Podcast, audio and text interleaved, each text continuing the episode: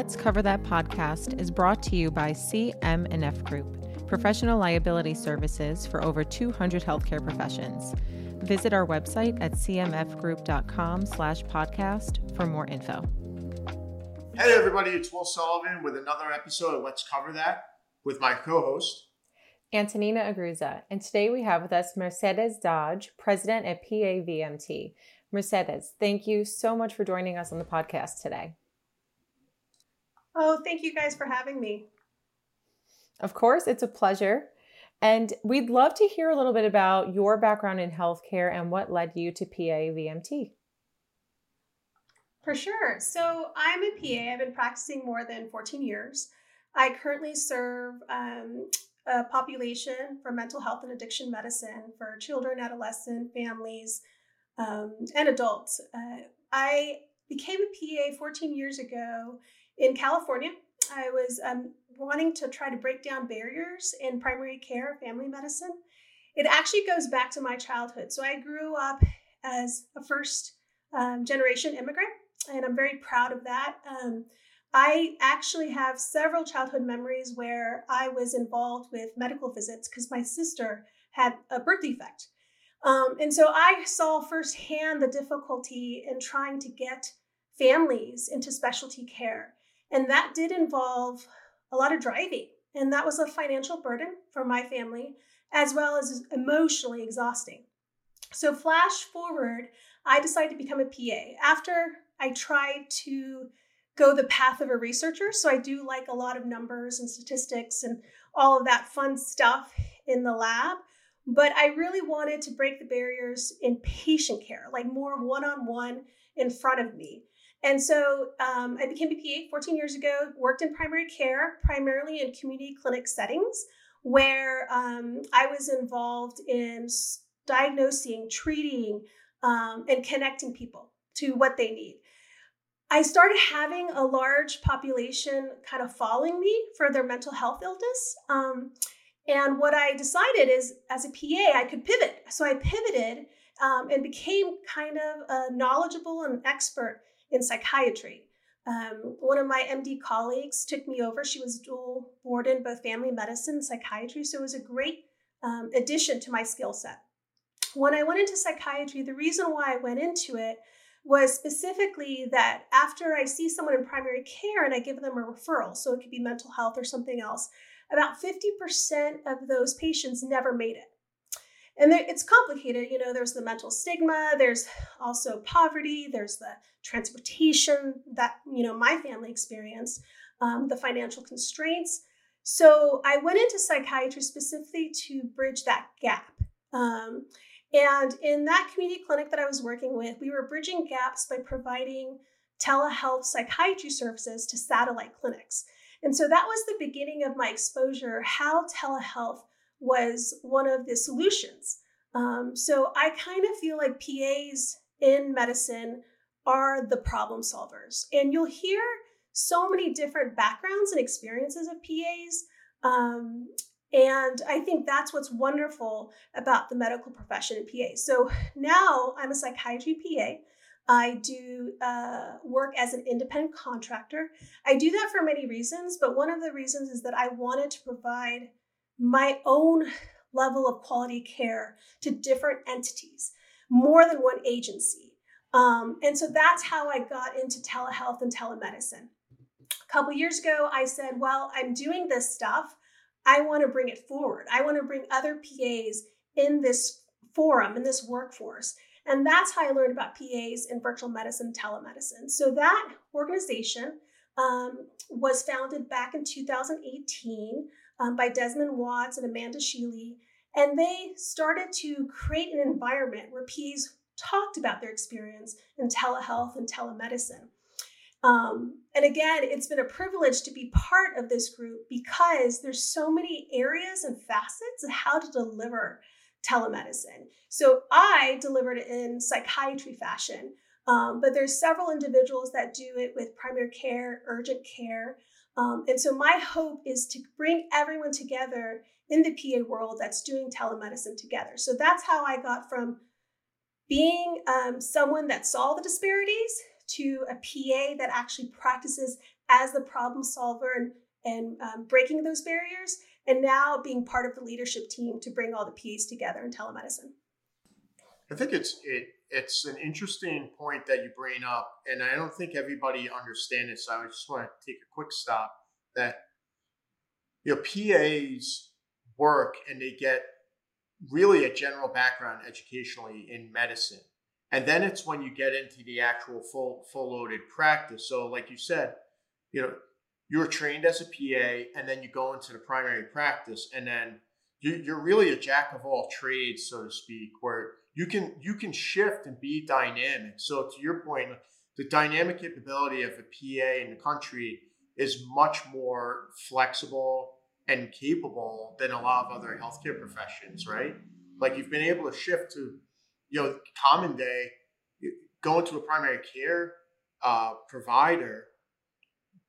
Do you really suspect that mental health should be just like part of the same practice in essence? Because I mean, most people that go in for a heart issue or just general malaise are, need mental health as well. Can, can you just highlight how you know how, how that education in general, and then it becomes like this dynamic nature as you progress? You know, as you've been over the years. Yeah, that's a really good point. I mean, I think that's why I also am very proud of being a PA because we are kind of movers and shakers and we pivot very well. So um, but we tend to also be the gap fillers and the underdogs, right?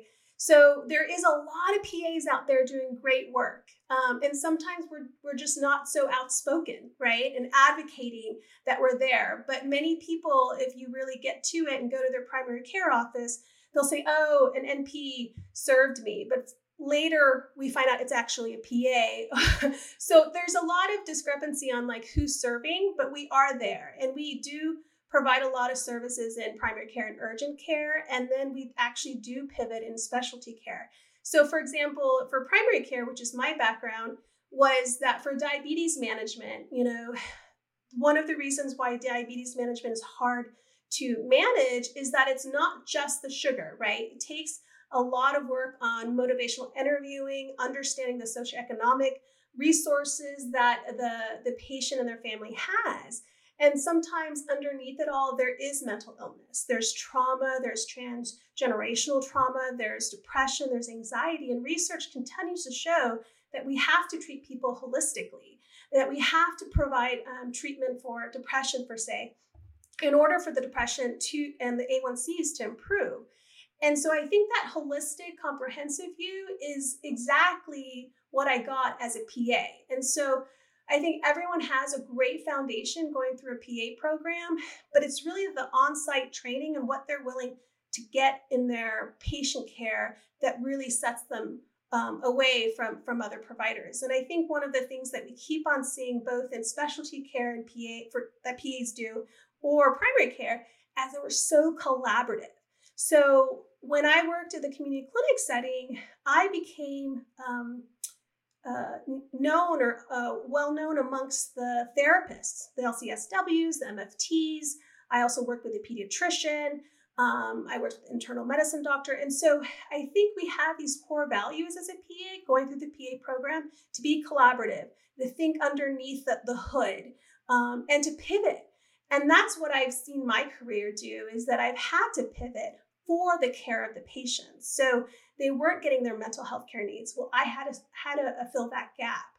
Oh, they weren't getting the parenting education. Well, I'm going to get that skill set. I'm going to fill that gap. And, I, and we continue to see that in the PA VMT world is that everyone's coming back with several skill sets. And so that's why this upcoming year as a leader, as a president, um, I really want to focus on bringing everyone together. So we have a virtual summit conference. It's our first virtual summit conference for PA um, who are members of PA VMT, and we're bringing all of the networks, all the, the experts in the PA telemedicine world together, so we can kind of go over the life cycle of PAs in telemedicine. So we're going through how to get a job, how to promote the transition successfully from in person to virtual um, telemedicine position. We're going to talk about webside manner. How can we really focus on having that connection with the patient on the computer?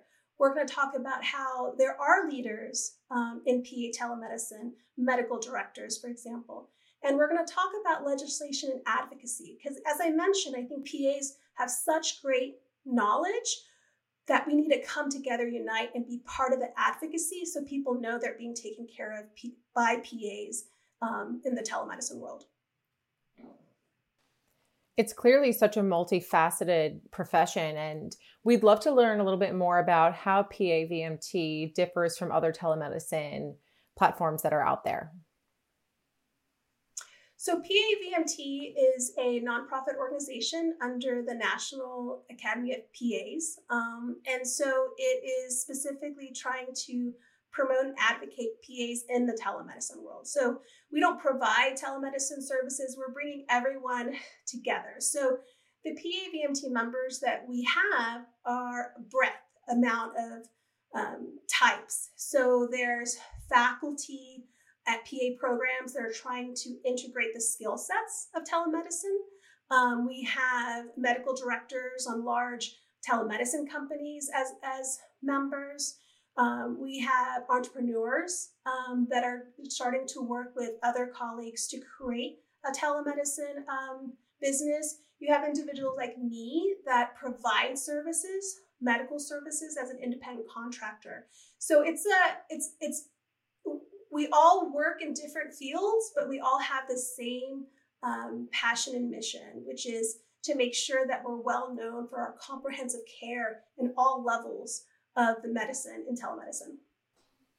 And what are some of the barriers that PAs are navigating now that PA VMT uh, is able to advocate for? That's a really good question. So, one of the barriers that I think is common amongst medical professionals and, and um, mental health professionals is how do we serve our patients across states? So, one of the um, organizations I work for provides services in Alaska, which is wonderful because there's a huge um, uh, lack of access in rural areas in Alaska and just lack of mental health providers. So, so with those Alaska patients, for example, they travel um, especially with COVID. And there's a lot of dual households, which means um, two parents in two different states. And so it's really hard to provide services to these families or these kids or these patients when you only have one state license, let's say for Alaska. And so this is a huge barrier that a lot of medical professionals and therapists run into, but it's been highlighted because of the COVID. And we realize you know what, legislation has not caught up with actual medical delivery. And so that is one of the barriers. Um, and so this upcoming year, the Federation State of Medical Board is working with APA, which is the National PA organization, to really create um, legislation work to create a, a compact license.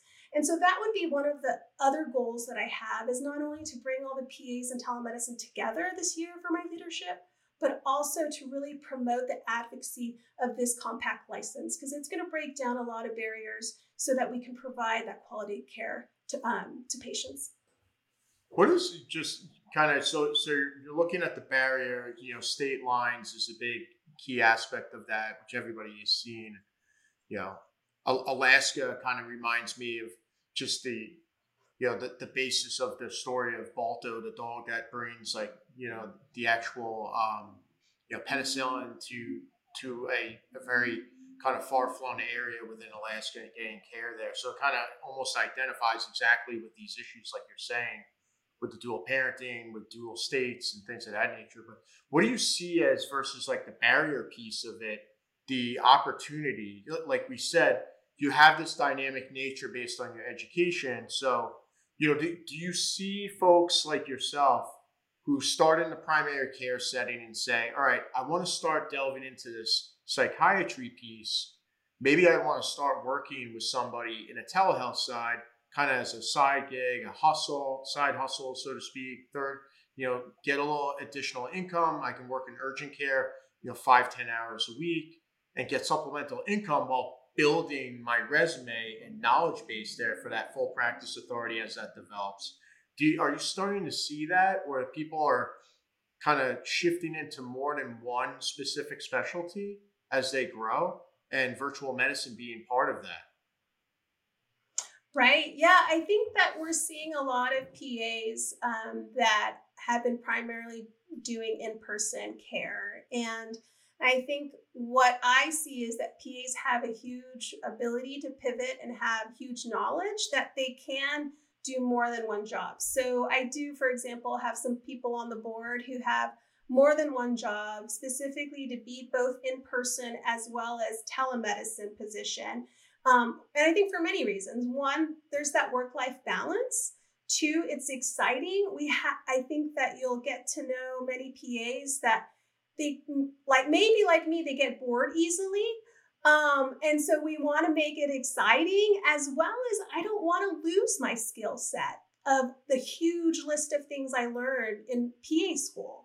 Um, and I think that's one of the things is that you see a lot of PAs putting themselves out there, challenging themselves, finding that balance and juggling different opportunities. Um, and I don't think many PAs um, give up opportunities. It's just that we need to create those opportunities. And one of those opportunities is to break down the legislative barriers. Amazing.